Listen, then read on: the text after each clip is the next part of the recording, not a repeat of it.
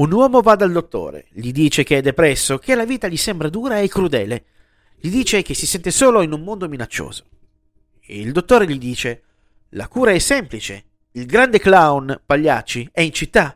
Lo vada a vedere, la dovrebbe tirar su. L'uomo però scoppia in lacrime. Ma dottore, Pagliacci sono io. Buona questa. Tutti ridono.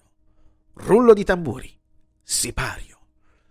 Questa barzelletta, ormai famosa, che il mondo cinematografico e televisivo ha declinato in tutte le sue forme, potrebbe essere il riassunto di ciò che Richard Benson, il suo personaggio, ha rappresentato per l'italico volgo. Richard Philip John Henry Benson, nato a Working in Inghilterra, era figlio dell'agente pubblicitario Robert Benson che, come dice Wikipedia, fu testimone della Gillette negli anni 60. Dopo un'iniziale parentesi a Milano in tenera età, Richard si trasferì a Roma dove visse con la famiglia. Quando riuscì ad ottenere il successo che lo impose all'attenzione mediatica nazionale, nacque la tesi da parte di alcune persone che Richard Benson altro non era che una forma d'arte, un nome d'arte se vogliamo, l'inglesismo di un ben più italianissimo Riccardo Benzoni. Per anni Benson si incazzò non poco al riguardo, dimostrando il contrario per mezzo dell'attestato di nascita che ne ha attestato i britannici natali. Il giovane Benson ha modo di entrare in contatto con il fermento artistico della capitale che aveva nel locale del Piper il suo tempio. Qui ha modo di aprire con la sua band Richard Benson e gli Atomi i concerti di artisti del calibro di Patti Bravo, Nomadi ed Equipe 84. All'inizio degli anni 70 milita nel gruppo Buon Vecchio Charlie, con il quale pubblicò l'unico domonimo album. La band e il disco diventeranno uno dei migliori esempi di rock progressivo italiano, che non ha nulla da invidiare ad artisti e dischi di band che hanno inciso un'attacca permanente nella storia di questo sottogenere musicale. Nel 1972, anno in cui il gruppo si sciolse, molti dei suoi componenti presero parte ad altre band mentre Benson proseguì nella sua carriera solista.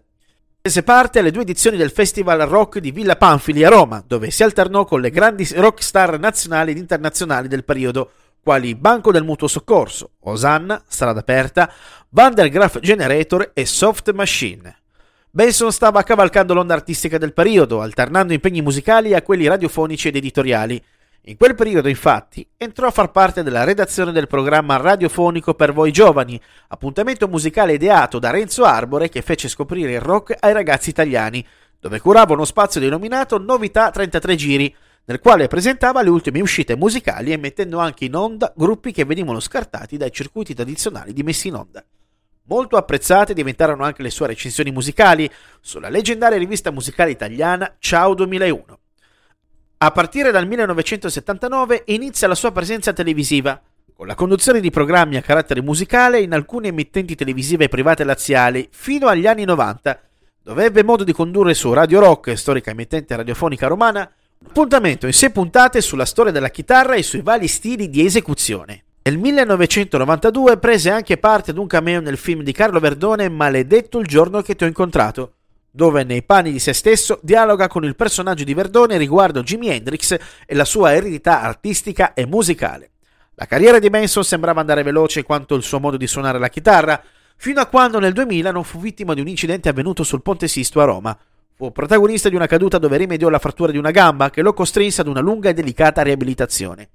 Ci sono state diverse versioni circa le reali motivazioni di tale incidente, ufficialmente macchierite e rimaste sempre celate dietro ad un certo alone di mistero, hanno visto il diretto interessato anche a dichiarare di essere stato aggredito da alcuni individui incappucciati che lo hanno spinto giù dal ponte. Stando ad una differente versione non ufficiale, Benson vagava nei pressi di Ponte Sisto in preda agli effetti di alcune droghe o psicofarmaci, antefatto che differisce da chi racconta tale aneddoto, e non era in grado di percepire la realtà che lo circondava fino a finire di sotto.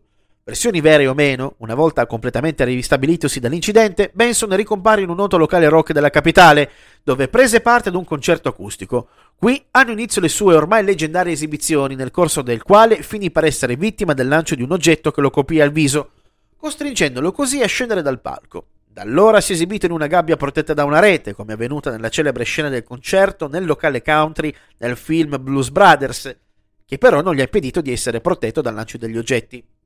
Cavalcando quell'onda cacciarona e cialtrona, prendendo parte a queste trasmissioni televisive dove metteva in scena un personaggio che urlava, si incazzava e sparava a zero su tutto e tutti, era nato il Richard Benson che tutti, bene o male, oggi conoscono o hanno avuto modo di conoscere, diventando così un personaggio leggendario del panorama musicale romano e poi, in modo molto minore, anche in quello nazionale. Oggi, nel giorno del suo funerale, persone comuni, volti noti dello spettacolo e blasonate testate giornalistiche nazionali non lesinano sperticate lodi nei confronti di un personaggio atipico, famoso ai più per i video in cui sbrocca come un pazzo dove viene bersagliato in insulti e di lancio di oggetti nel corso dei suoi concerti. Ormai leggendario il suo grido Un pollo! in risposta al lancio di un volatile. Non si sa se crudo o cotto nei suoi confronti.